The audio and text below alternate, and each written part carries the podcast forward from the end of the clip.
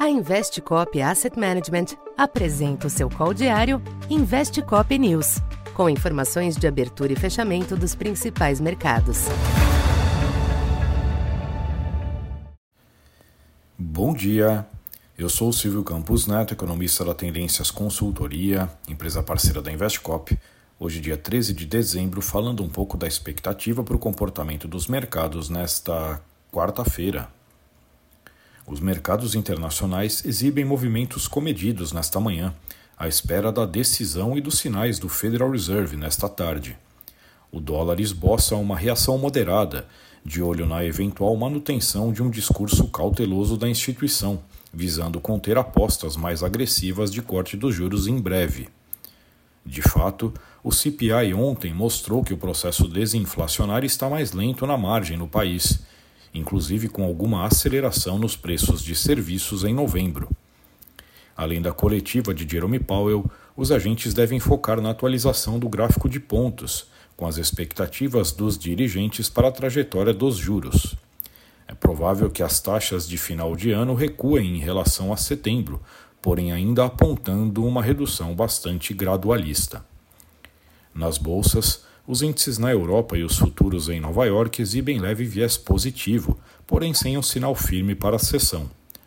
Antes do Fed, os investidores avaliam também o PPI norte-americano. Na zona do euro e no Reino Unido, dados apontaram forte queda da produção industrial em outubro, reforçando as dificuldades econômicas na região.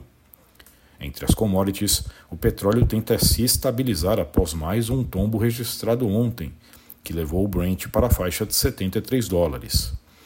Já o minério de ferro teve um dia de perdas nos mercados asiáticos, diante de certa decepção com o desfecho da Conferência Econômica Anual de Governo na China, que não trouxe novos sinais de grandes estímulos para o ano que vem.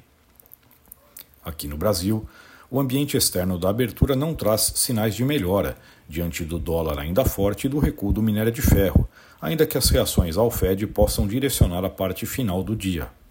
Ontem, o câmbio fechou em 4,96 e o Ibovespa cedeu para os 126.400 pontos.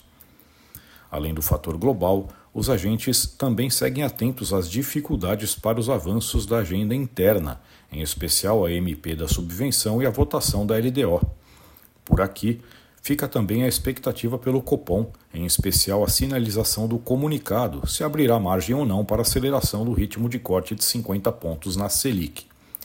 O mais provável é que o texto siga cauteloso e indique a continuidade deste ritmo, apesar de reconhecer a melhora do ambiente inflacionário desde a última reunião. Então, por enquanto é isso. Bom dia e bons negócios.